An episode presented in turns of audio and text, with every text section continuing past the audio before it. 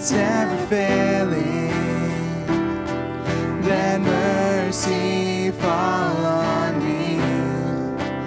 Everyone needs forgiveness, the kindness of Savior,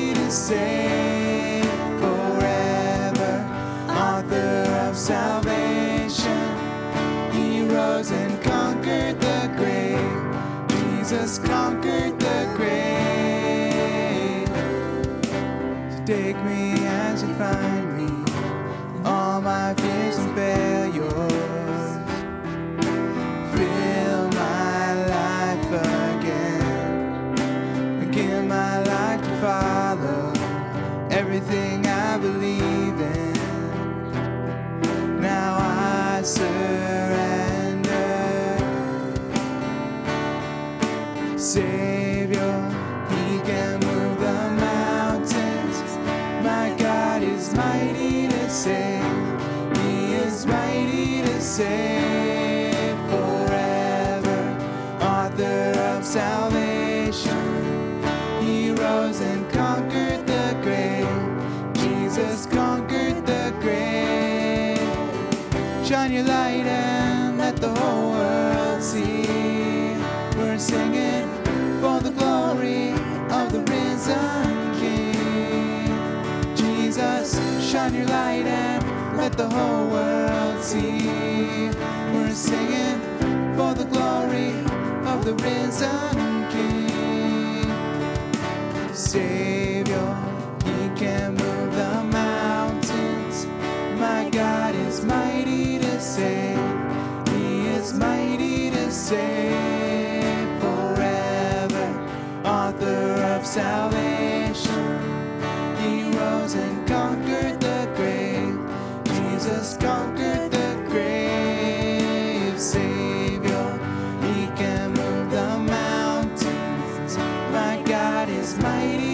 He is mighty to save forever. Author of salvation, He rose and conquered the grave. Jesus conquered the grave.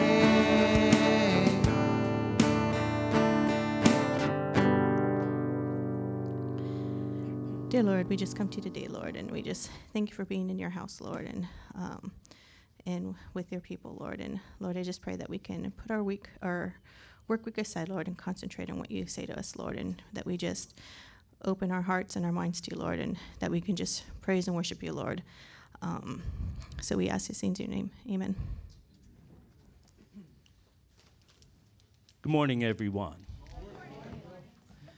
Welcome uh, to worshiping the Lord. Uh, uh, I've been away for a week, and I just love coming back and worshiping here with everyone. It's it's it's a joy. I just have a few announcements to make. First of all, we have prayer tonight at seven o'clock, and we have a, a extremely uh, important month ahead of us. July, getting ready for VBS and uh, Jubilee Day, and and uh, just encourage you to come out and pray. It's, uh, uh, corporate prayer is so important together. The uh, Capital Area Preg- Pregnancy Center, we have they have a, uh newborn blanket gathering on Tuesday night at seven. And uh, the midweek study we will not be having this week because of the Fourth of July and people traveling, and so um, so just uh, enjoy spending time with family. And um, there's a teen event on uh, on Saturday at Pastor's house. So the teens are going to have a, a nice time, uh, a pool party of Pastor's, and just an enjoyable fellowship. And VBS is coming up. This is a very important month. Uh, please check out the uh, sign up sheet if you haven't uh, signed up for an area. Uh, please ask me if you have any questions or, or an area you would like to help. Um, we, we also have the, uh, a weekday prayer time coming up. July 10th at 10 o'clock in the morning. So if you're off or just uh, you're on vacation or just have a day off and you want to stop in and pray for that, that that'd be great. It's 10 a.m. Uh, VBS teachers and helpers, uh, we have a meeting uh, right after the service today. Uh, please meet upstairs at, at the uh, teen room. And uh, Thursday, we start going door to door. So, what we, we have a thousand homes we're, we're going to visit.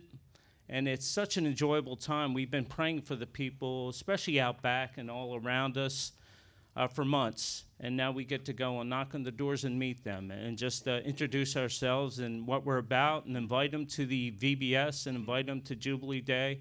So, uh, we're, we're going to be going out in teams. So if, if, if this is something uh, you would like to do, we're going to be doing it Thursdays and Saturdays for a while. So please, please come out. And um,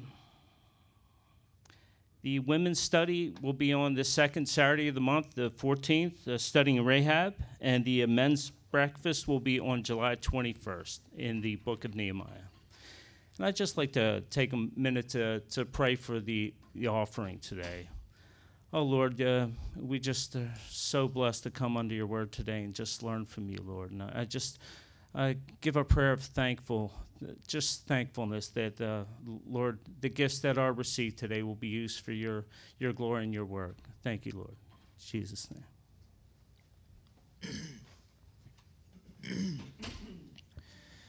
You can stand for the first song and then please sit or stand as you feel led.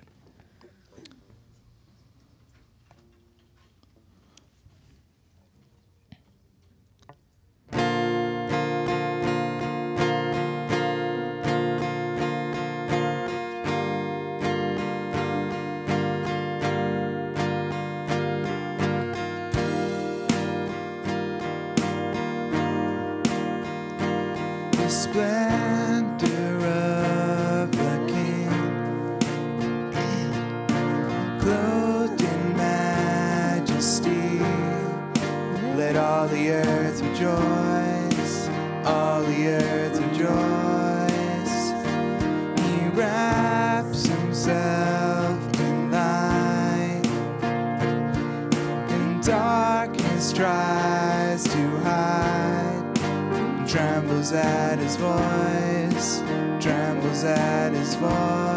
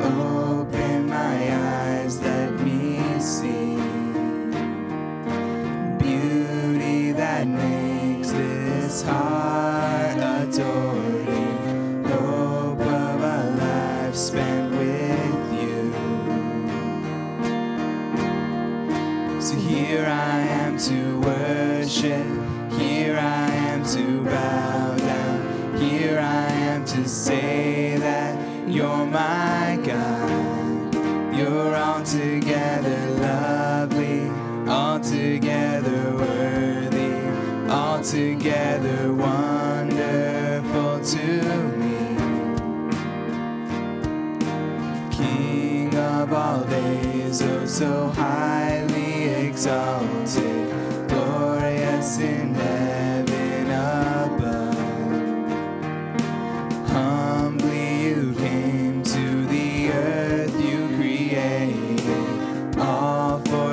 became poor. So here I am to worship, here I am to bow down, here I am to say that you're my God. You're altogether lovely, altogether worthy, altogether wonderful to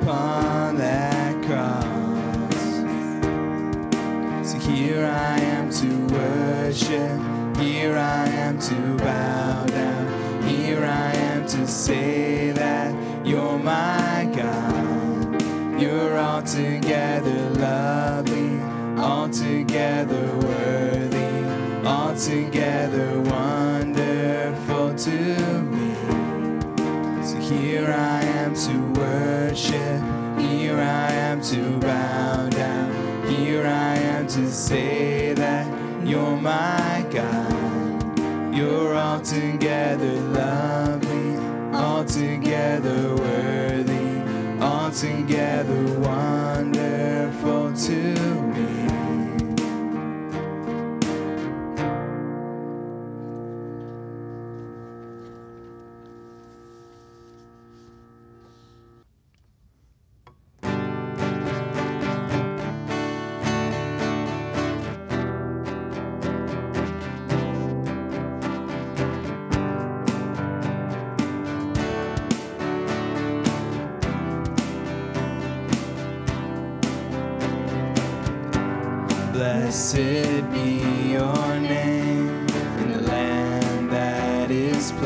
plentiful, where streams of abundance flow. Blessed be your name. And blessed be your name when I'm found in the desert place. Though I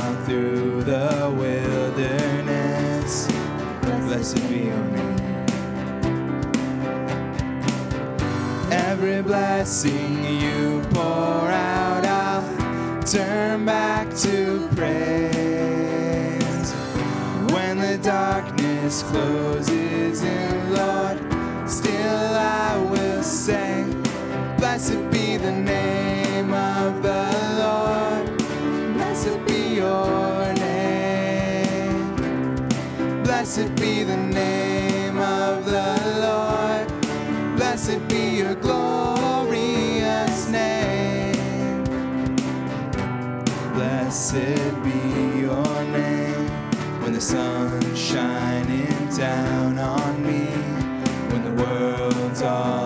as it should be. Blessed be your name. Blessed be your name on the road marked with suffering. There's pain in the offering. Blessed be your name. Every blessing you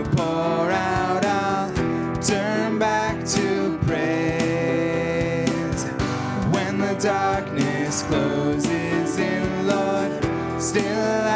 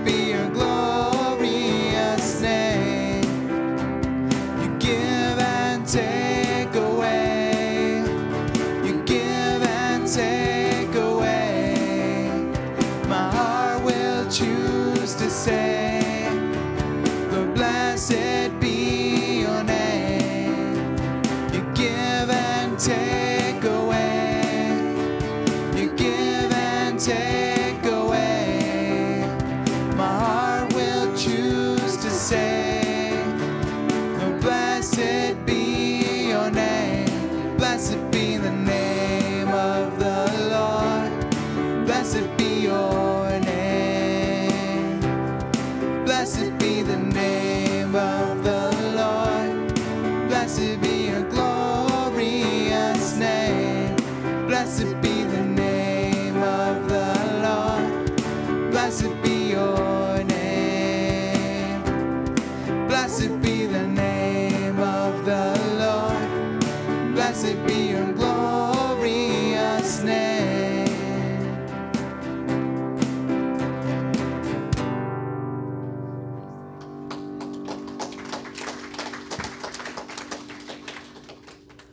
Father God, we just um, we just love you, Lord. You are so good and so kind and so loving, and you just bless us all the time with so much goodness. And we just, Lord, we want to learn from you today, God. We just ask that you would speak through Pastor Matt, Lord, and that we would hear all that you have for us. Open our hearts and clear all the distractions, and and Lord, just um, bless this day in Jesus' name. Amen.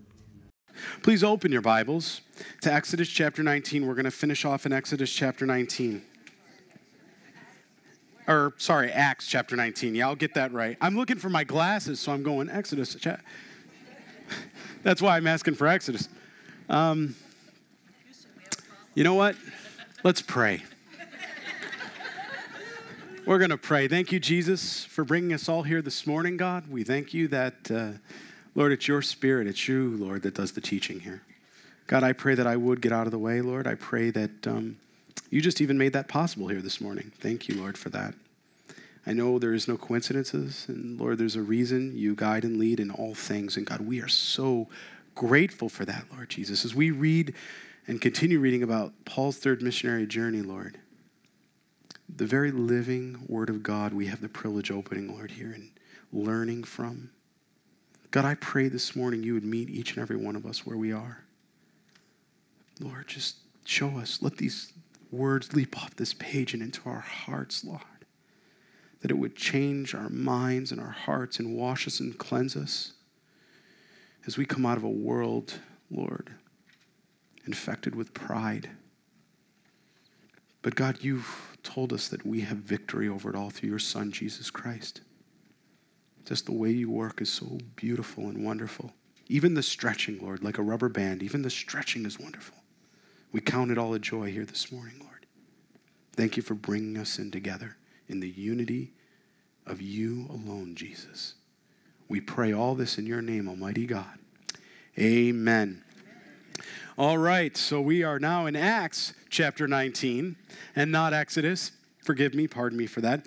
We're going to be looking at verses 35 through 41 this morning. We're going to finish that off and jump right into chapter 20, and we'll be continuing on. As we look at this, uh, just a little quick recap is we've been looking in, in Ephesus. Paul was in Ephesus. He had longed to go to Asia, the continent of Asia. He'd longed to go over to Ephesus and be there. And as God brought him in, he he did a miraculous work in Ephesus. He was there for three years, longest he was at any one single church plant uh, in his ministry that way. And while he was in Ephesus, it was amazing. The first thing he did is he went out and he realized there were others in that city also, right, that had been doing the work of the Lord. And, and so we knew that in the book of Acts that more is going on than all we just see on these pages. There was a lot God was inspiring and a lot God was doing. And as he was going through, we saw that there was these miracles that really hadn't been seen before. I mean, as a matter of fact, we were told in the language they were unusual miracles in the Greek, right? Paul's sweatband or his apron. Remember, he was a leather maker, a tent maker. And he would take those and they were being brought to people, and people were being healed, supernaturally healed. Our God still does healing today, doesn't he? He's a worker of miracles. Now, sometimes the answer is wait, maybe, or no, but God is always in the business of healing. And it's, it's our desire to come to him and ask, Lord Jesus, we should never give up asking. And so he moves forward, and we see that there's these men, these Jewish exorcists, that, that had come and they had been watching the miraculous work of Paul. They saw all the things that God was doing through Paul. They knew it wasn't Paul himself, but they said, the Jesus of Paul. Well, that's many people in the world say, well, the Jesus of Nazareth, or the Jesus of the. But is he my Jesus? Is he your Jesus? A relationship. And as we see what happened, they went out and they, they were confident and they, they had their you know, pattern and formula because Ephesus was superstitious, very superstitious. They had their pattern, their formulas. He would go out, and these Jewish exorcists went out and saw this man that was, was uh, demon possessed. And they went up to him and they said, By the name of who? Of Jesus, of who? Of Paul, not my Jesus, come out. And what happened? They leaped on him the seven sons of Sceva, right? They leaped on him, and, and it, it, opened our eyes to the fact that spiritual warfare is real, isn't it? Uh, eh, and is it, is it any coincidence that the very place this happens is the very place that Paul, the apostle, later on writes an epistle to the Ephesian church in a chapter 6 and says, Hey, be aware there's principalities and powers. Ephesians chapter 6, verses 10 through 20, right? And he tells us what? Put on your armor because he had seen right before his very eyes what happens when someone walks in their strength without the armor of God. No victory can come through that, but we knew when we put on Jesus, when we put on the helmet of salvation, you know, the breastplate of righteousness, the belt of truth, the shoes of peace, shot with peace, leading us, right? Our sword, the word of God. He says we'll have victory. And, and he also told us to do what? Just as he said, stand. He says, stand like that. I love that about our Lord. Well, that had all happened, and then there's this riot breaks out. And as this riot breaks out, can you, you know, I'm not surprised. You're probably not surprised because whenever we see the hand of God moving, we know that the devil doesn't sit idle. He's not going, well, all right, you know, I lost Ephesus. I'm going to check in. No, or check out, should I say. No, what's he do? He says, no, you know, I'm going to double down my efforts there. And he moves through a man, Demetrius. Now, this man had no problem with Paul specifically before this point. It's not as Paul went up to the silversmith and said, Hey, um, you know what? All this that you're doing, yeah, it's idol worship. Yeah, it's terrible. We're going to shut you down.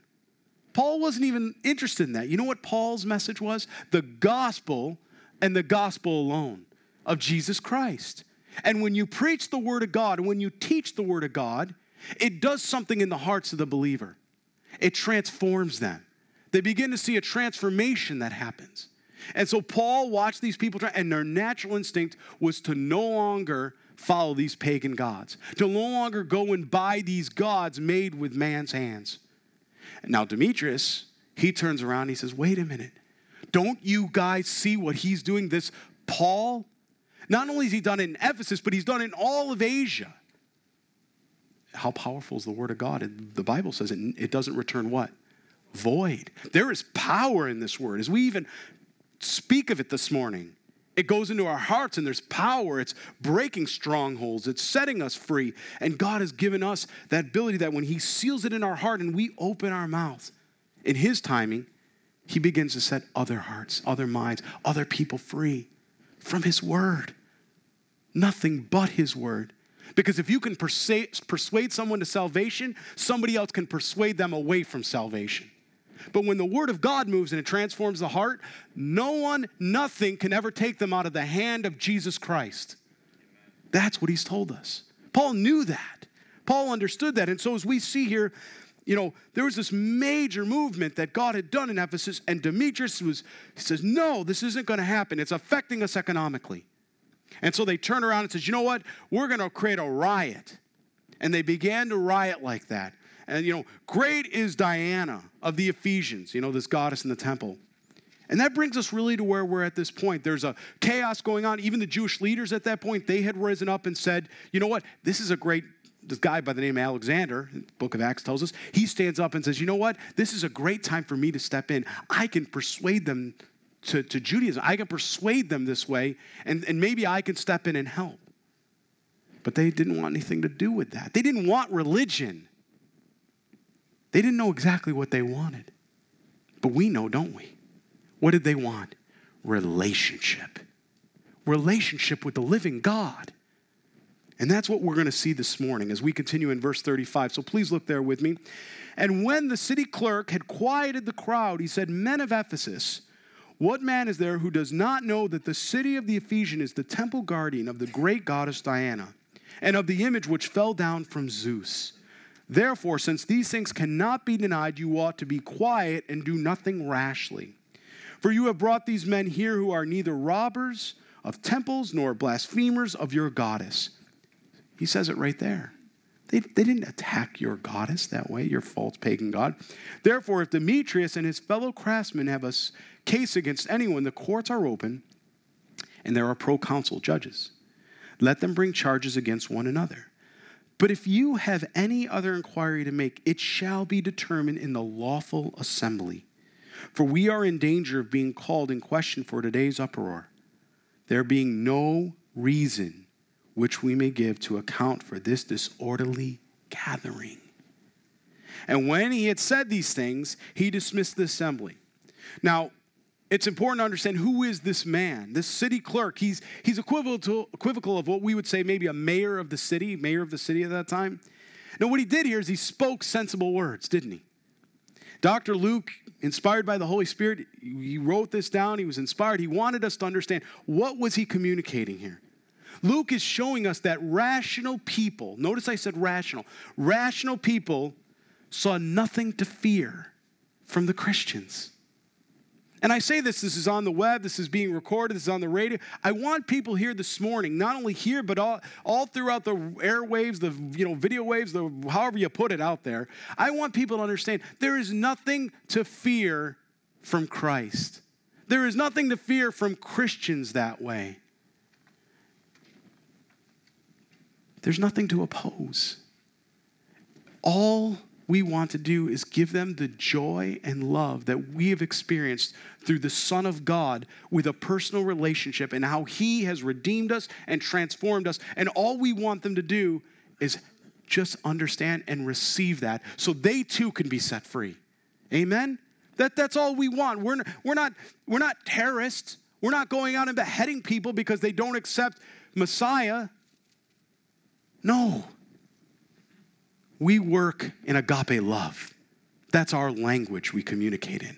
That's the compassion of Jesus. It was the fullness of his truth and the fullness of his agape love. Not one without the other. You can't have one without the other. Because if you proceed with the truth, you're Bible thumping without compassion. If you don't have compassion, you're a legalist. And God says, no. Well, now as we move into chapter 20 here, Paul's going to say farewell to the Ephesian elders. Really, if I had to say, you know, thematically, that's the embracing of what this whole chapter is about. He moves into this region of Macedonia. And again, as we pick up in verse 1 there, from Ephesus, he's going to travel to Macedonia. Let's, let's read it together. After the uproar had ceased, Paul called the disciples to himself, embraced them, and departed to go to Macedonia like that. So uh, apparently, from what we're reading, just from verse 41 into chapter 20, verse 1, the writing in Ephesus that we read in Acts 19 somehow convinced Paul it was time to move on. And he decided he was going to go westward across the Aegean Sea like that, right? To Macedonia, which would be modern day Greece, right? And what he did is he called the disciples to himself, he embraced them. So this is the church, the flock. He called them all together. Why am I bringing this up? Because Paul later on is going to come back through Ephesus, even on his third missionary journey, few verses and passages, you know, from now, and he's only going to call the leaders specifically of that church. But before Paul, the pastor, the under shepherd, could leave, he needed to embrace. He loved them. He laid down his life. We're going to read that in a little bit. It's, it's some of the most beautiful uh, passages we have. We have so much on Paul the evangelist, Paul the disciple maker. But in chapter 20, we see Paul the pastor a shepherd's heart. You know, I, I, encourage you as we, we go through this, take notes. If you're visiting today, if this isn't your home church, and you go back, this is what it needs to look like. If you're here and you feel like the Lord has a calling on your life for ministry, this is the grid that you run it against to verify what's true and what's real and honest. Well, he calls them together, and he wouldn't leave his brothers and sisters like that without letting them know how much he loved them. The beginning of everything Paul did and the end of everything Paul did began and ended with the bookends of a love, of love. And again, as I mentioned, he spent the most time of anywhere in Ephesus like that. Now, when he had gone over the region and encouraged them with many words, he came to Greece and stayed there three months. And when the Jews plotted against him as he was about to sail to Syria, he decided to return through Macedonia. And Sopater and Berea accompanied him to Asia, also Aristarchus and Secundus of the Thessalonians, and Gaius of Derbe, and Timothy and Tychus and Trophimus of Asia. These men were going ahead and waited for us at Troas. So when the Jews plotted against him here, right, he decides he's going to sail to Syria from Greece. Paul had planned to take this long journey, as we just read in verse 3 there. He planned to take it on foot, didn't he? Right? He was going to go back, but he wanted to sail originally to Syria, which is Syrian Antioch, his home church, where he had been sent out of, right? But because of some of the plotting of these anti Christian Jews, he decided to take more of an overland route, you might say, back through Macedonia, accompanied by several of his companions. As we just read about these men here, uh, what we can learn about them, even in their names, there's much to be said. These companions were probably, we believe, scholars believe, from other churches that had sent support. Remember, Paul was making his way to where? Jerusalem, because he had been given an offering and he was going to the church at Jerusalem to give that offering to that church. So as he was making his way, others had sent ambassadors or other uh, men who had also financially or lovingly wanting to give accompanied Paul on that journey back to Jerusalem. That's where they thought they were going. These men were sent by their churches, their home churches, to support Paul in his journey back to Jerusalem.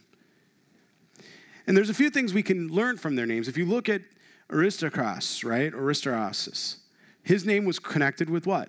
Aristocracy. It means the ruling class. So he obviously came from a powerful or, or some type of wealthy family like that. Secundus, right, or Secundus, it was a common name for a slave. It typically meant second, whereas typically uh, in families where they had slaves, they wouldn't give them a name, you know, Matt, Peter, John. They would call them secundus, or second, compared to the first that would have been called primus. That's how they had handled it in the context of that time. So the second ranking slave was called Secundus like that. So we notice and we learn something. This would have been a, a man that was very poor. He didn't have financial ability. Now, what I love about this is look at the cohort cohort that way that God has brought around Paul. He's brought around those that are extremely wealthy, he's brought around those that have nothing to give that way. And what did Jesus Christ do? He brought unity. He brought them together. There was nothing anymore no economics, no racial, nothing that could cause division. God is not the author of division, God is the author of unity. The devil is the author of division. He finds different things to point out in the individual life, differences, you might say, and say, look at this difference, look at that difference. No, we all got off the boat together. If you believe the Bible and you understand Genesis chapter 6 and you believe in a literal interpretation of the Bible, Noah and his three sons got off that boat with their three wives. And the entire earth was repopulated from that. What does that mean for you and I? We have one bloodline. Why are we spending so much time creating division? And I'm not saying you do, but there are many in the world that do. They create division, they look at differences. You know, my family, my wife, many of you know she's she's Portuguese, Spanish, she's you know Cuban, she's got Italian. You know, I, have got Dutch. I've got. What does any of that matter? I love Jesus. She loves Jesus, and together we're Jesus freaks. Amen. Amen. That's it. Why are we creating division? God is a God of unity. Look at it through your word. He doesn't do that. He's a God of unity. Sorry, I'm so passionate about that. It's just I see it as a, as a tool the devil's wielding today, and he's convincing men and women to find reasons to divide. We need, we need to cast that out. That's a lie from the pit of hell. Well, so these men, again, you know, he brings unity. So they're going to go to Troas, and you know, which is in the region of Asia Minor, modern day Turkey, that way, right? Let's look at verse six. And it says, But we sailed away from Philippi after the days of unleavened bread, and in five days joined them at Troas, where we, circle that we, that's different. We haven't seen that we in a number of chapters, where we stayed seven days. Who's we? Dr. Luke. Where has Luke been? Do you remember with me? Back in um, Acts chapter 16, verse 40. Luke was left back in Philippi. Remember the Philippian jailer? Luke was left back there, and Paul and his band of brothers continued on, right? Timothy one left in Ephesus. We saw different people, you know, as God raised up these men, they would be left to oversee the church plants that were going on that way. And so what happened is as, as Paul's sailing back, he's coming back, he comes to Philippi, and who does he pick up? He picks up Luke. He says, Come on, Luke, we're going to continue going, right? So he's got the band of brothers back together again, right? Let's look at verse 7. He says, Now on the first day of the week, the Yom Rishon in the Hebrew, right? Very important. Circle that whole thing, the first day of the week. Why do we come to church on a Sunday instead of Saturday? In the Hebrew Bible, the Torah, even in the Hebrew language, if you look at the, the LXX or the, the Vulgate that way, the Latin translation through the whole Bible, which can be Greek, right? The LXX takes the all 66 books and it brings Greek across all of them, right? If we go back low to the Hebrew, Yom Rishon meant the first day in the Hebrew calendar. And what day is that speaking to? This is how we know that the early Christian church began to believe and have worship on Sunday. Because it says right here, and if you go look at the Hebrew translation for this, the first day is Yom Rishon of the week. Now, we learned something interesting, though, because it says, when the disciples came together to break bread, Paul, ready to part the next day, spoke to them, and they continued the message until midnight. So that's interesting. Why would they have been meeting at in the evening instead of the day? Because Saturday was a day of, for the Hebrews typically, was a day, it's Shabbat. It's a day of what? Rest. Sunday's a day of work, right? For six days, they work, and on the seventh day, they rest. Genesis, right? So we look here now, we understand. So they actually met in the evening. The early church originally, in this particular area, met in the evening. And this is, a, the, I guess, an example, uh, a confirmed example of the practice that they gather together as believers. In verse 7, it says, They spoke to them and continued his message until midnight, as I just read. I mean, Paul must have sensed a heaviness that way to preach for a long time because he was ready to part the next day. He says he was, mo- he was moving on. He was ready to go. God and the Holy Spirit had places for Paul to go, but there was a heaviness, and he knew he might never see this group of Christians again. So he preached some six hours to them. Now, what's amazing to that is that if I kept you here, now not all of you, so forgive me if I don't, I don't want to, but if I kept most of you here more than two hours today, you'd start wiggling, right? Because certain parts of the body would fall asleep, right? And you'd be like, ah, Pastor, you know, some of you are going, "What's new?" He does that all. No, some, you, but you'd be you'd be sitting there going, "Come on, man! I got you know what's on today? We got the FIFA Cup. What's what's happening today, right? If you're a soccer fan or a football, right? What's going on?" Do you know my brother, good friend of mine, Pastor Ted? Some of you know Pastor Ted. He goes over to China at least two or three times a year. And we support him, we love him, we pray for him here at this fellowship. When he goes over to China, he'll go into, and some of you know this story, I've told you, he goes and gets picked up at a subway, more or less a railroad, railway area. He doesn't know where he's going, he's not told that information. He has his Bible, he has some water with him, he has a pack, and he basically sits there. And somebody will come along because it's an underground church and you know it's not allowed to be practiced in China that way. Somebody will come up and tap him on the shoulder, grab him by the sort of the shoulder like and they will lead him out. They bring him out to a, an unmarked vehicle. He gets into that vehicle and he's sometimes escorted as long as I think he said he's been four hours by road. Sometimes it's an hour. It depends. He doesn't know, not sure where he's going. He arrives at the place very agricultural, farming, a lot of farming land. He gets there, they go down into what literally they call it an underground church for a reason. He goes down into a sort of a cellar area there, like a root cellar, if you know what that is. He goes down. They got a 60 watt light bulb, one 60 watt light bulb. They work all day, the Chinese, the farming communities, they all day, you know, cultivating, doing all that. They come in at 6:30, 7 o'clock at night. Their families and children will join them. And he begins to teach. And he'll, the first, you know what book he starts teaching with? The book of Acts, the very book we're in. He begins to open up Acts and he starts reading to them. And there's a translator there, and they're translating right as he goes. He says, you know, when he first, the first time he did this, he went over there. A couple hours later, he's like, whoo, you know, we got to chapter five or six. He's like, man, you know, all right, you know, they, I'm glad you guys came out. Praise the Lord. I'll see you guys tomorrow. You know, okay. They're like, you ain't going nowhere. He was shocked. He says, no, really.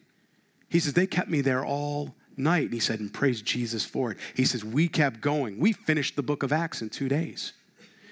They stayed all night. They went to work all day again, and then they come back in. Because if they get discovered, they're going to be killed, martyred. I don't know what else to say. But they're so hungry for the word.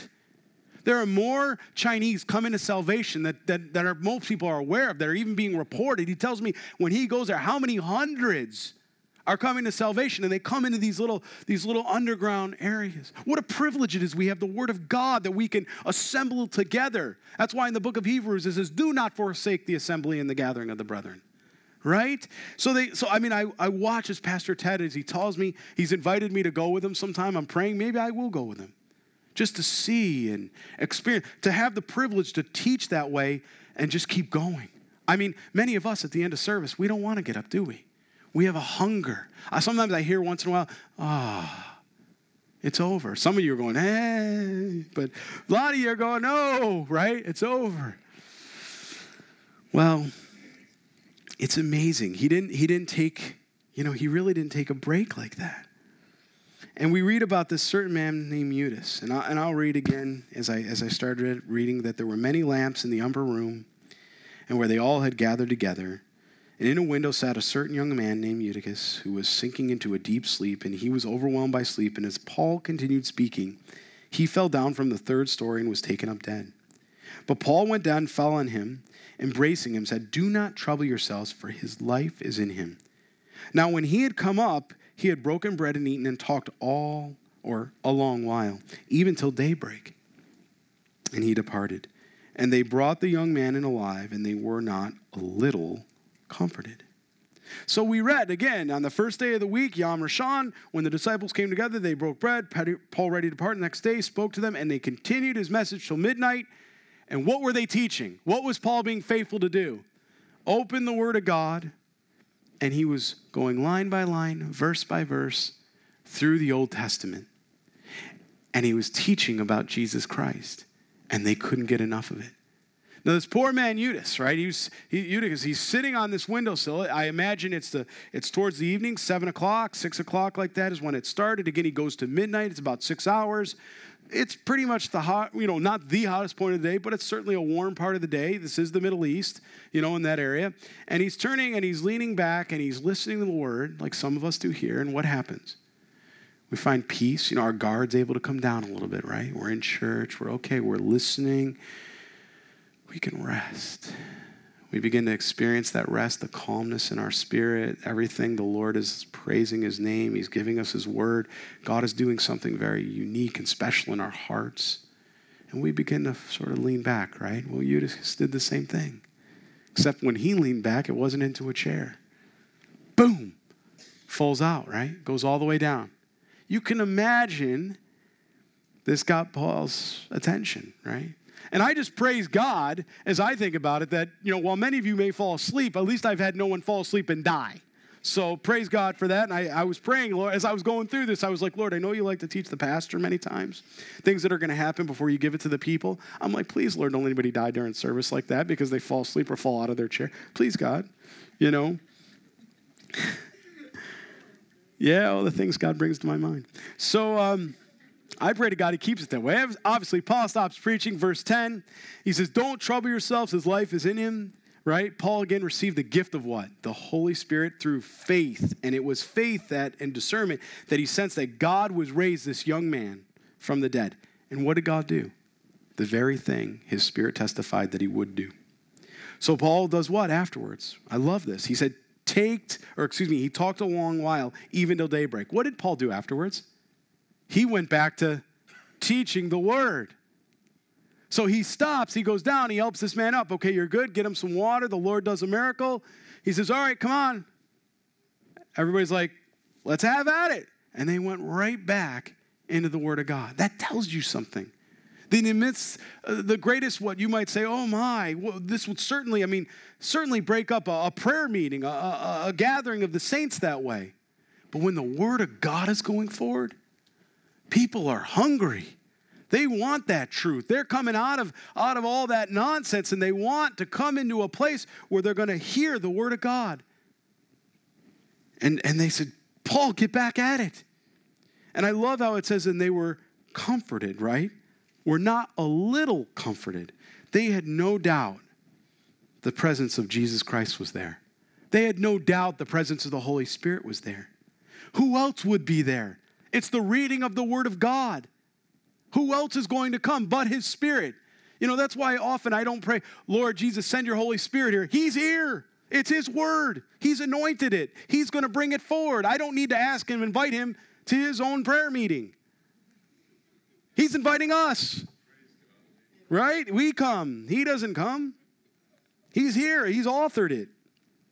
The fellowship was blessed. They were awake being comforted by the presence of God around them through the Holy Spirit, the same way that He comforts you and I today. Are we not comforted when we hear the truth of the Word? Are we not, does it not settle us and ground us? Does it not wash our mind? I thank Jesus for that. Well, let's look at verses 13 through 17. He says, Then when he went ahead, then we went ahead, again, Luke, we, to the ship and sailed to Assos they're intending to take Paul on board, for so he had given orders, intending himself to go on foot. That's 30 miles, a two day journey. But there's a good reason he had intended to do that. I believe the Spirit had, God had given him sort of that calling because where's he going? And we're going to read further down that in verse 23, he knows that the Holy Spirit has already given him revelation and testified that he's going to be in what? Chains and tribulations. Paul didn't have all the details, but he knew what lay ahead of him. He knew that suffering was coming. He knew. He had already been suffering, for that matter, for the sake, namesake of Jesus Christ. But he knew things were going to heat up. And what did Paul do? Well, he listened to the disciples, and it says, that when he met us at Assos, we took him on board and came to Mylittine or Midiline. We sailed from there, and the next day came opposite to Chios or Chios the following day, we arrived at Samos and stayed at Trogyllium. The next day, we came to Miletus. For Paul had decided to sail past Ephesus. Now, this, this is an important verse. People read this and they're, like, what? Paul? What? For Paul had decided to sail past Ephesus so that he would not have spent time in Asia, for he was hurrying to be at Jerusalem, if possible, on the day of Pentecost. Remember, I already mentioned Paul had already said farewell to that church, to the church plant, right? To the, but he's going to be calling the elders. In verse 17, we're going to see that he's going to he's going to turn around and call the elders of that church back to him. And I, I just point that out because I think many times people think, well, Paul, what do you mean you're not going to go back and encourage that body? He had said goodbye to that body. He knew that would probably be the last time, but God had something else that he needed to give to those leaders, to those elders of that church.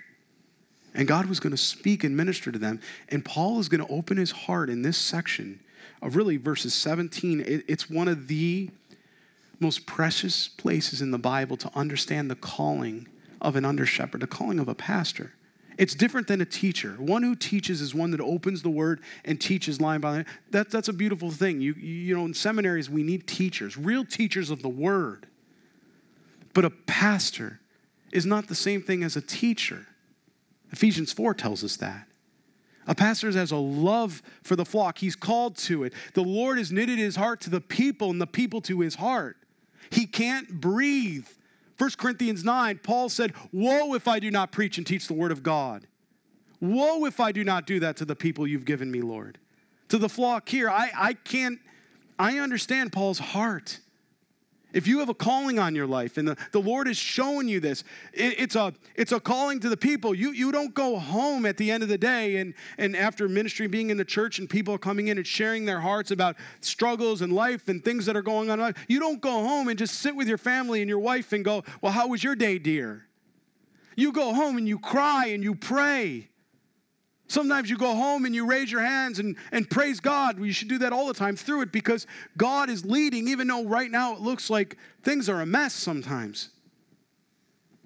But a pastor never lays it down, nor should he. That's not his calling. That's why in Zechariah it tells us that eventually there'll come a time. There'll come a time where pastors will leave the people. They will go for their filthy gain of lucre, gold, money, whatever's can, you know, calling them that way of this earth, mammon. And they'll forsake the people because it'll be about them. We're living in those days already, friends. And it breaks my heart. I mean, really breaks my heart. But God has told all of us.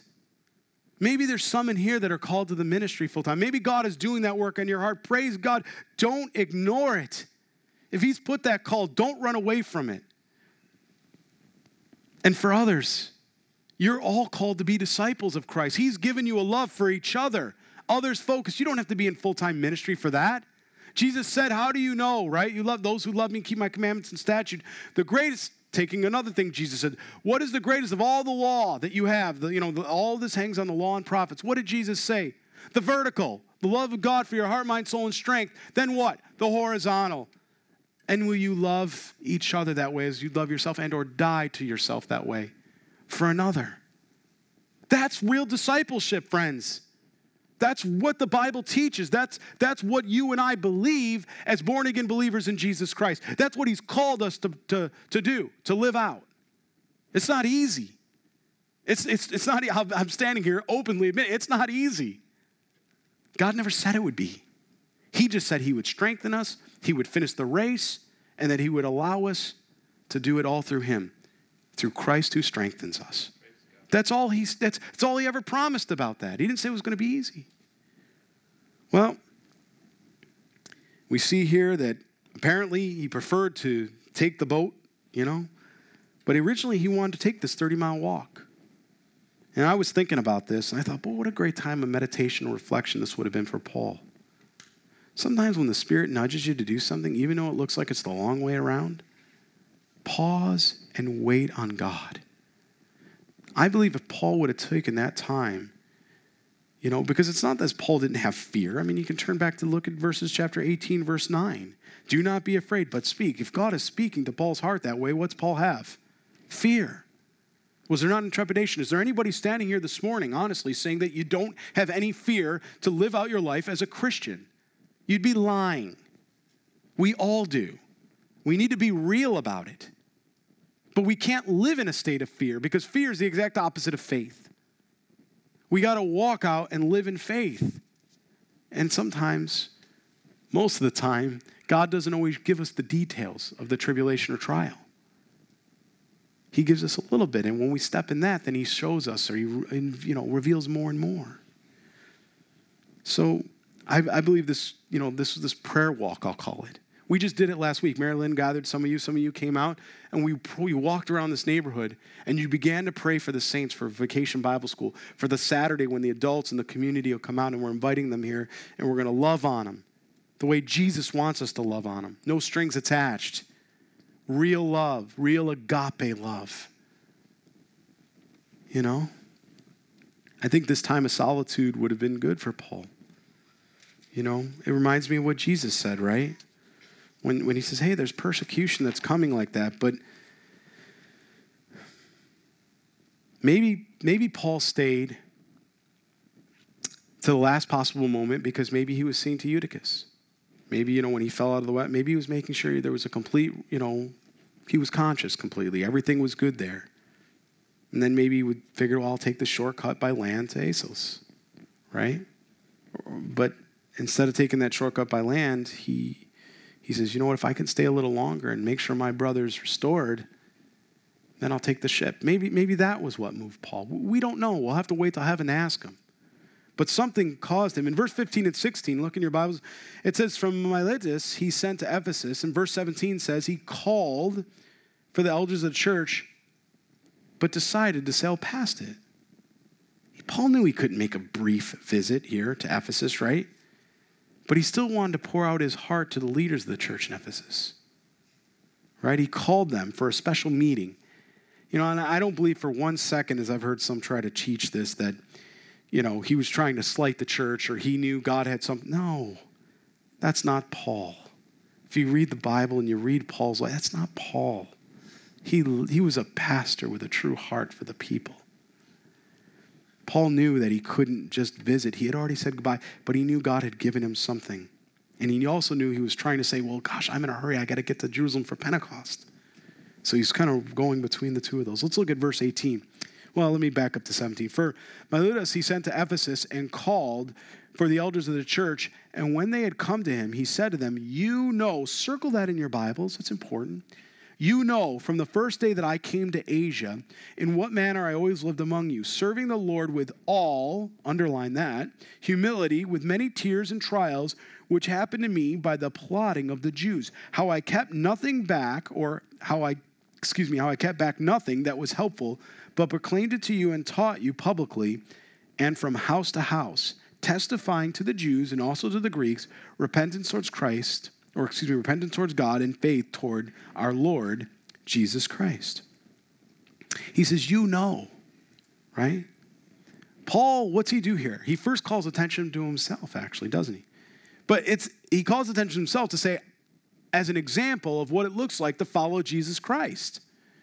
You know, Paul didn't act like some type of uh, uh, religious celebrity, like, you know, someone that should be honored or served. You know, he, he, didn't, he didn't act like a pope where somebody should kiss a ring. He was humble. He walked in humility. He wanted all honor and glory to go to the living God. And I, and I didn't mean to, to knock the Pope. I'm, not, I'm just saying, I'm trying to use something that you all would understand. He didn't put himself in a position that way where people would worship him. He wanted all worship to go to the living God. It's beautiful. I mean, what a pure heart. Are you with me? What a pure heart. Isn't that the heart you want? I know that's a heart I want after Jesus to live that way. And what Paul did is he drew people not unto himself, actually, but unto Jesus. He says that's the example there. And I love what he wrote there. He said, serving the Lord with all humility. You know? And then in verse 19 and 20, what's Paul do? He remembers, he recounts, right? All that he suffered before them for Christ, seeing that they were watching his tribulations, watching his suffering and he stayed the course. People are watching your life. Your life is a living testimony. People are watching you every day. What you say, what you do, what you laugh at, even when you're going through difficulties, especially when you're going through difficulties. Not that you have to fake it and always act like you have it together. Don't do that. Because then they think, well, boy, uh, you know, they're holier than thou. I'll never, I don't want to serve a God like that. My God wept. My Jesus wept. My Jesus said that when somebody around you is hurting, you come and you hurt with them. When they're in joy, you come and be joyful with them. That's what my God said. That's what your God said if you're a born again believer in Christ. That's Paul's heart here. He wanted them to see, you know, hey, with the suffering, everything. And, but he also wanted to encourage them. I didn't hold anything back, he said to them. He says, Your leaders, your, your leaders of this church, maybe some of you are supervisors in here. Maybe some of you uh, have been given a position of authority in here. Maybe, maybe not in ministry, but maybe at your workplace. Maybe you run a business. Maybe you have something and you're in a position of authority. How are you handling the authority God's given you? God's placed you there. You didn't place yourself there. God placed you there for influence. And what are you doing with that? Are, are you living it out as Christ? Are you, are you is that the, is, let's put it this way, is that the aim? I understand we, we all fall short of the glory of God. But is that the aim? Is that what we're after? Paul held nothing back that was helpful. Paul was an obedient under shepherd. Again, guys that are looking to serve in ministry, this is what it looks like. Everybody wants to step out. Oh, I, I, I want to teach the Bible, Pastor. They think what I, they think when they see this up here, they think this hour, you know, it's just like 20% of what you do as an under shepherd. And, and guys that step out like that, that, that don't know that, and they, they step out and they, they, they, boy, Pastor, I, had, I did it to my pastor. I had no idea. How could I have known? Well, he said, Paul preached it. Didn't you listen? Didn't you read? And yes, bad, but until you, oh my, I had no idea. He held nothing back. He was, it was true self denial. I mean, this is what we see here a surrendered heart to Jesus. And he was willing to walk it out. He wasn't just, you know, the audio and video match. He wasn't just talking about it. This is a guy that lived it out. And I, and I would say to you, and, and even if, you, if you're not called into ministry like that, you're all disciples. If you're born again believers, this is what it looks like for you and I. Christ set the bar pretty high, didn't he? And through his strength, we can live it out. And, and Lord, we pray, you know, one day when we stand before you, don't we want to hear, brothers and sisters, well done, good and faithful servant? Not that we don't blow it. We all blow it. Don't we blow it? We blow it. But, but when we stand before our Father, when we stand before Jesus Christ, the Son of God, and we look at Him, we want to know we've given it all. We've run the race. We didn't hold anything back. And that's what Paul's communicating to these elders. He's saying, guys, he says, I- have lived it out the best I can. I've lived it out for Christ. I've suffered. I, I, I understood. And even when I didn't understood, I stayed the course. I, ne- I didn't quit. There is no quitting. He says, When I fell, Christ stood me up. When I was weak, he made me strong. And in my weakness, everybody saw the strength and the glory of God. There's no downside. There's no downside. I really like this passage. Probably most of the time in Acts, we see Paul as an evangelist, as I mentioned. But we get a unique picture here of Paul the pastor. One, you know, how important it is to be a leader like that and shepherd God's people. And I think it's important to point out that he never lost focus on who Jesus Christ was. That he understood he, need, he needed to recognize that, and I think this is important for all of us sometimes we can lose focus in our service to God. And we forget we're sons and daughters of the living God first. Before I'm a pastor or an under shepherd, before you're a pastor, an under shepherd, an elder, whatever you're serving, you are a son and daughter of the living God. And that's how he looks upon all of you. That's your first calling. His children. You're his children. Doesn't that give you rest? It gives me rest. I had a pastor, a good friend of mine. I was struggling with something one time in, in ministry, and he, he sat me down. He says, Son, don't forget you are the Son of the God Most High. I said, Boy, how easy it is to forget that and think we have to be something we're not. Thank you, Jesus. And even if it means sometimes we have to step out and suffer, it means even if we have to step into suffering, we ought to do it. I love how Paul had sort of delivered this here. And, you know, look at even verse 21. He says he's testifying to the Jews and also to the Greeks. You know, Paul didn't limit his message, he didn't limit his audience either, did he? He wanted to preach all of the Word of God to all people from house to house. What's that tells us? Remember, in the church of Ephesians, in the church of Ephesus, they didn't have a building. Remember that? they, they actually didn't meet in a building that way. They ended up going to the school of Tyrannus, right? Or tyranny as we know today. And they met at that school, right? And Paul would teach because t- Paul would work. He would take his break from noon to probably four or five like that and then go back to work. He'd work like eight in the morning to noon and then work from like, you know, whatever, five o'clock on to eh, 10 o'clock at night doing his leather making, right? Tent making.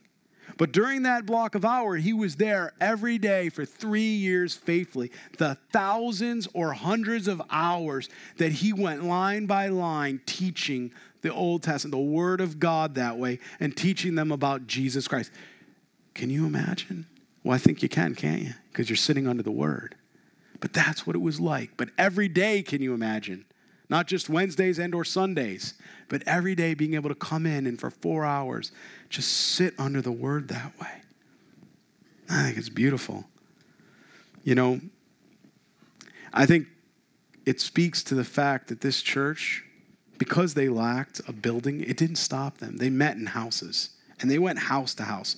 Probably the term elder here, the, you know, the way we see elders and overseers in church, I would say that probably these were pastors over house churches, if I could say it that way, but represented elders sort of in the Ephesian body that way.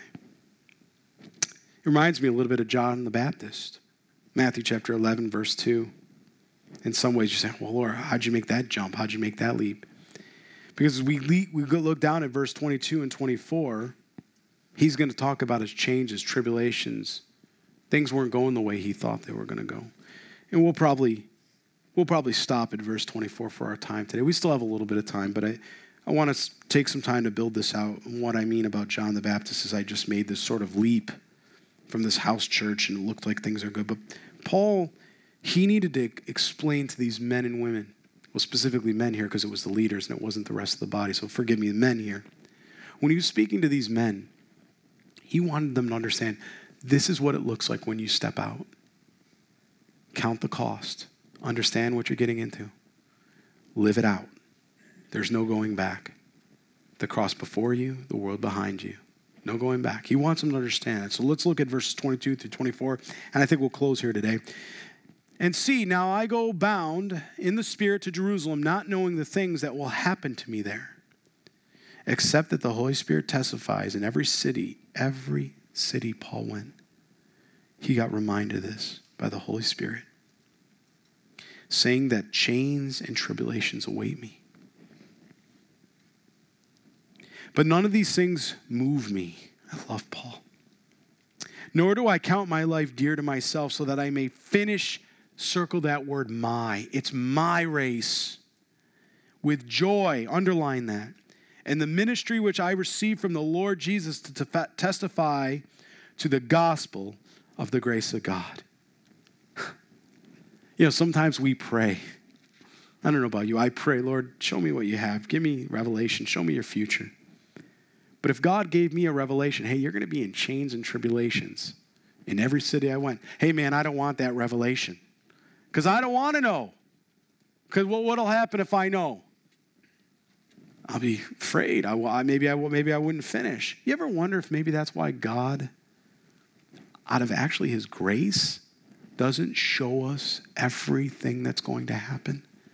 Because if we knew, we'd be over so, so overwhelmed, we might turn away afraid. It's actually His parental love his, is giving to us to not show us sometimes, God, I need to know. No, you don't. And you don't want to know. You think you do, but you don't want to know. Paul didn't even have all the details here. But that's why it reminds me of John the Baptist, because John the Baptist, he was a forerunner. He was, he was a type of Elijah that was prophesied. And he was what? He was one that said, There's Jesus. And he pointed the way to Jesus, right? And then he found himself in Matthew chapter 11, verse 2, in jail, in prison, because he stood in the gap and he stood on what was right. Adultery's wrong. You can't turn around and marry your, your brother's wife, Philip. It's wrong. You know, you can't marry Philip's wife, excuse me, Herod. You can't do that. Well, John, it could cost you your life. So be it the word doesn't change regardless of our circumstances. Our God doesn't change regardless of our circumstances. So he turns and he's in jail, but what does he do? I, I, just like any of us, he wonders. I mean, Jesus Christ is physically manifested. He's walking on the earth, and he's in jail a few days now, and he's going, huh? I wonder if he's coming for me. Right? Wouldn't you have thought that if you're John the Baptist and you're in jail and you know it's Messiah, it's his cousin too. He knew him. You know, he's familiar that way, family, right? Elizabeth's son, right? Mary's cousin like that, right? What you coming? I, get it, a couple days, all right, but four days now? What's he do? Well, he heard Messiah was in the area and he sent his disciples, John's disciples, to ask him, Are you the one who is to come or should we expect someone else? Isn't that interesting? Have you ever thought about that? You know, when I was teaching Matthew and we taught through that, I began to think about that. John knew who he was. It wasn't a question. Maybe it's a little bit of doubt. Are, are you Messiah? Are you going to save? I mean, Asa'ana in the Hebrew, Hosanna, what's that mean? Save now? Now? Like right now, I'm in prison. Save now? But John the Baptist, he, he knew, he began, I, I have no doubt in my mind, and, and I know we'll see him in heaven, that he understood that when he was in the will of God, he's invincible until such a time when God is ready to bring him home. When God is done with the work, his race. Remember, Paul just talked about that? My race. When he's run his race and his race is done, you don't want to stay. Whether it's for your children, whether it's for anybody, none of that matters. You were born to glorify the living God. That's where you're to go. You're to be with Jesus. And when that time comes, you don't want to be anywhere else but other than the perfect will of God. And he's not afraid of that. And so I thought of I thought of Paul when he's writing this. It's it's so it's Pauline, it's Paul. And he could have responded any other way, couldn't he have? I mean, I, I thought in my flesh, I said, what would I have said? Well, well, God, don't you know how I serve you? I mean, I'm, I'm doing what you asked, Lord. What about what I'm doing? Am I not doing this? Or, or look, look, look how I'm needed here, God. Did Paul say any of those things? Not so, right? No. Paul didn't let it trouble him. Look at what he said None of these things move me. He gave it all over to God. It's possible, friends.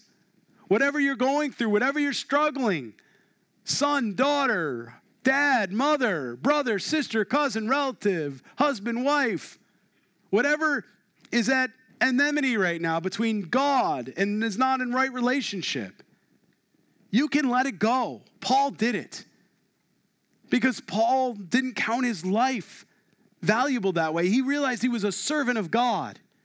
And he realized that God would take care of this church in Ephesus. He loved them, they were his children.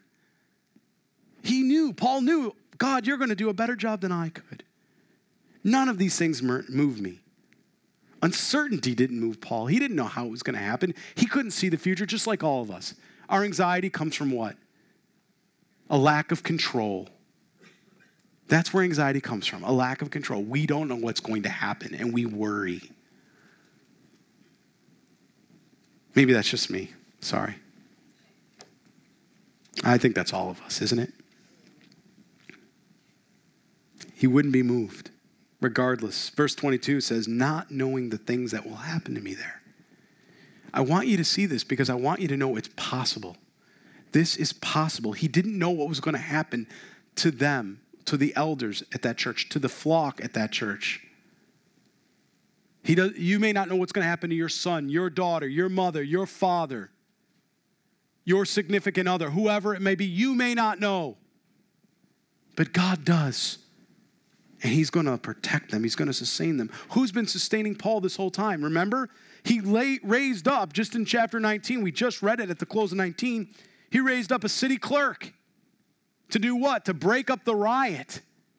To save Paul's life because they could have done what? They could have come against Paul and tried to kill him there again. Notice they said again. How many times did they try to kill Paul? Every city he went, death threats, right? But he was not moved by any of this.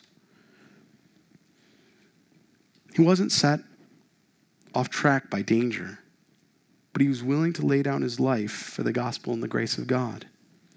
Verse 24 says, Nor do I count it my life dear to myself. You see, Paul began to understand the truth in Jesus' teaching that we were to look to his second coming, the parousia, the parousia, his return. In Luke chapter 17, verse 33, Jesus said, Whoever seeks to save his life will lose it, and whoever loses his life will preserve it. Paul didn't count his own life dear to him. He compared he compared his walk with God and found the walk with God more victorious, more rewarding, and more joyful than anything in this earth, including any of his family relations, including anything. He put God first. He knew it. He understood what Jesus said. To me, that's real discipleship. That's perfect love. God is in control. How freeing is that? I mean, it's a reminder for all of us as we walk out of here this morning how freeing is that? That you're not bound by any of that. That as you lay it down, You can finish your race, not my race, not her race, not his race, your race. You know, Paul thought of himself as an athlete here, right? He had a race to finish, and nothing was going to keep him from finishing that race with joy. Paul says, It's my race. He didn't compare it with anybody else's race. He wasn't comparing his walk with anybody else's walk. He wasn't looking at anybody else's equipment and wishing he had different equipment, right? Using the metaphor, the simile of an, of an athlete. Because the Holy Spirit's a gifted, he's gifted each one of us, hasn't he? And as I said, we're closing here, and I'll, I'll leave you with this comment. Something just to think about. It's interesting, Paul had death in mind here. Because as, as, you know tradition, he doesn't die for several years from now. He doesn't die for several years, but he, but he had it in his mind. He was considering it. And I think it was because he was, remember, reminiscing. He was recounting this to the elders. And I think he was thinking back on his life. And he began to think, I want to live a life that's worth dying for. That's what I want to do. Every one of us is going to die unless we're raptured out first, which I'm all about the rapture plan. But every one of us is going to die if we're not raptured out first. And every one of us has got to give an account for our lives. And every one of us is going to be asked that question Did we live a life that was worth dying for? It's a worthy challenge to any disciple. And I got something I want to leave you with. Are you preaching a gospel that's worth dying for? Are you preaching a gospel that feels good, that itches ears? Are you preaching a gospel of compromise to attract others? Are you preaching the one? What's gospel mean? Good news. Are you preaching the true good news of Jesus Christ? That's the gospel worth dying for. Amen? Let's stand. Now we're going to have communion. So we're going to pray, and I'm going to ask us all to stand. And I want to, I want to do something special here because I believe that God, God's leading us to do this. If there's any of us here that have had something in our lives that's been holding us back, maybe it's a fear of dying, maybe it's a fear of an illness. As we pray this, I want to ask every one of you, and the worship team can come up, by the way. I want to ask every one of you to lay it down on his feet, just like Paul did. Paul had to get right. Paul had to come to the point where he, were, he understood his life was worth dying for. If that's you here, lay it down right now. We're going to pray a prayer to God, and then after we pray that prayer, I'd like you to be seated, and then we're going to pass out the elements. We're going to take communion, and we'll take it together. And then we're going to walk out of here victorious this morning. We're going to walk out of here knowing who our God is and what He's done. We're going to walk out of here preaching a gospel that's worth dying for. Amen? We're not going to play Christian. We're not going to play church. We're going to walk out of here thanking Jesus Christ for who He is and what He's done in every one of our hearts. And if you don't know Him this morning, don't you leave here without knowing and calling out on the name of Jesus Christ. Don't you walk out of here. You don't know what's going to happen as you walk into that world. You don't know if you have another moment, another breath. And like I said, if you're here and you're backsliding or there's something going on, or maybe you're just like, hey man, I just came to visit. What's the deal? You're walking in. What did I get into? You got into the Word of God. You got into your heart being set free. You got into the moving and washing of the Spirit of God, the living God. Now let's bow our heads and let Him work through us. Father God, we thank you this morning, Jesus.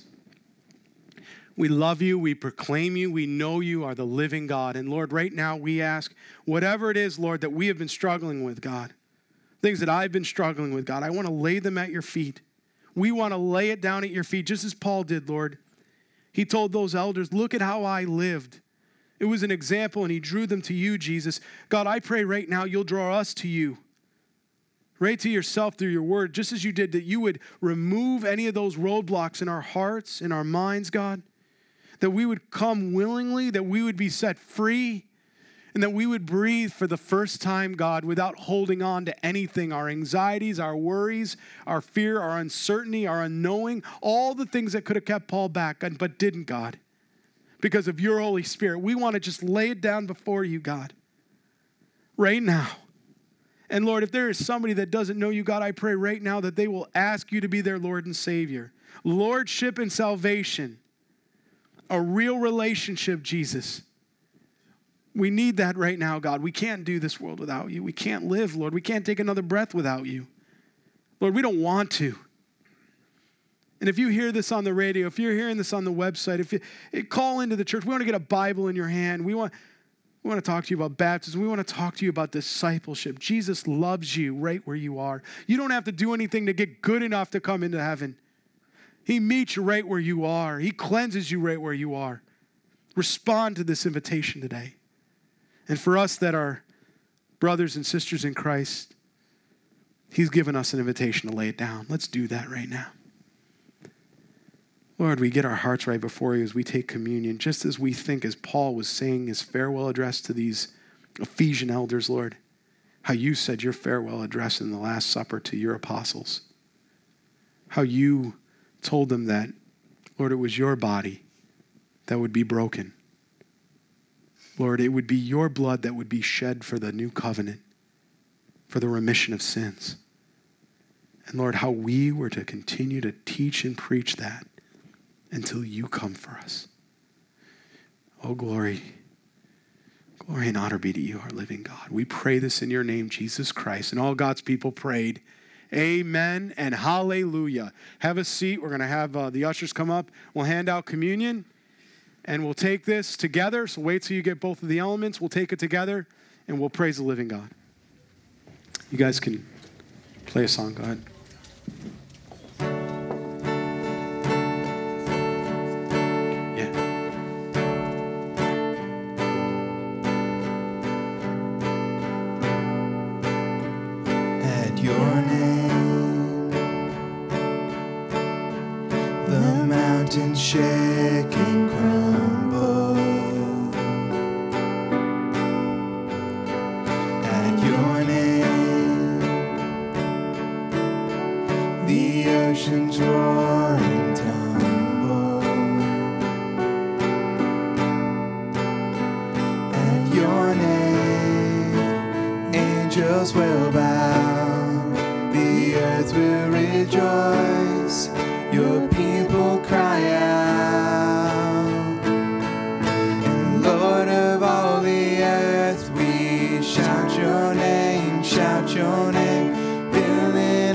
sky.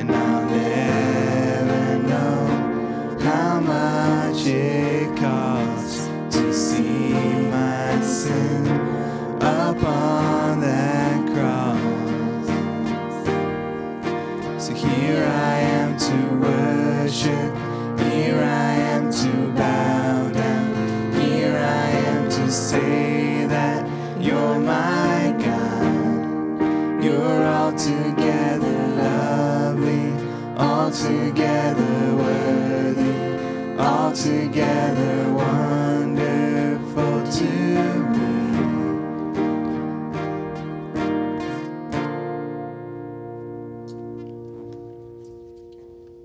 Paul, 1 Corinthians chapter 11, verse 23, and I love how Paul writes this. He said, For I received from the Lord that which I also delivered to you. For we received from the Lord that which we also receive today. On that same night in which he was betrayed, he took the bread. And when he had given thanks, he broke it and said, Take, eat, this is my body, which is broken. For you do this in the remembrance of me. And in the same manner, he also took the cup after supper, saying, This is the cup of the new covenant in my blood. Life is in the blood. This do as often as you drink of it in remembrance of me. For as often as you eat this bread and drink this cup, you proclaim the Lord's death till he comes. Let's partake together.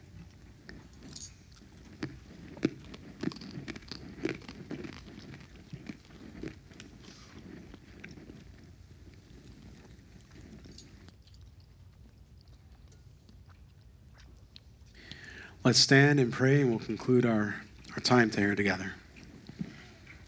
And we'll get out and we'll be about our Father's business. Amen. Lord God, thank you again, Jesus, in all ways that you've brought us here. Thank you that we are able to partake of this supper, Lord. A supper in which you freely died to give us, God. Your body that was broken for us, Lord. Your blood that was shed that we would enter into this new covenant, God. Nothing we could have ever done to earn this. Nothing we could have ever done to strive for it. But Lord, it cost you dearly. It cost you your life. The very God of this universe, of this whole world. Jesus, you came down to be broken for your creation, your sinful creation at that. That we would be forgiven for all sins, past, present, and future, God, even future, to be set right with you. Thank you, Jesus. There are no words that can ever express our love enough for what you've done for us, Lord. Our reasonable service is a life surrendered to you. Thank you for that calling, God. We pray all this in your holy name, Jesus Christ, and all God's people prayed. Amen. I love you all. God bless you all. And I'll see you all on Wednesday as the Lord should lead, unless He comes and takes us home sooner.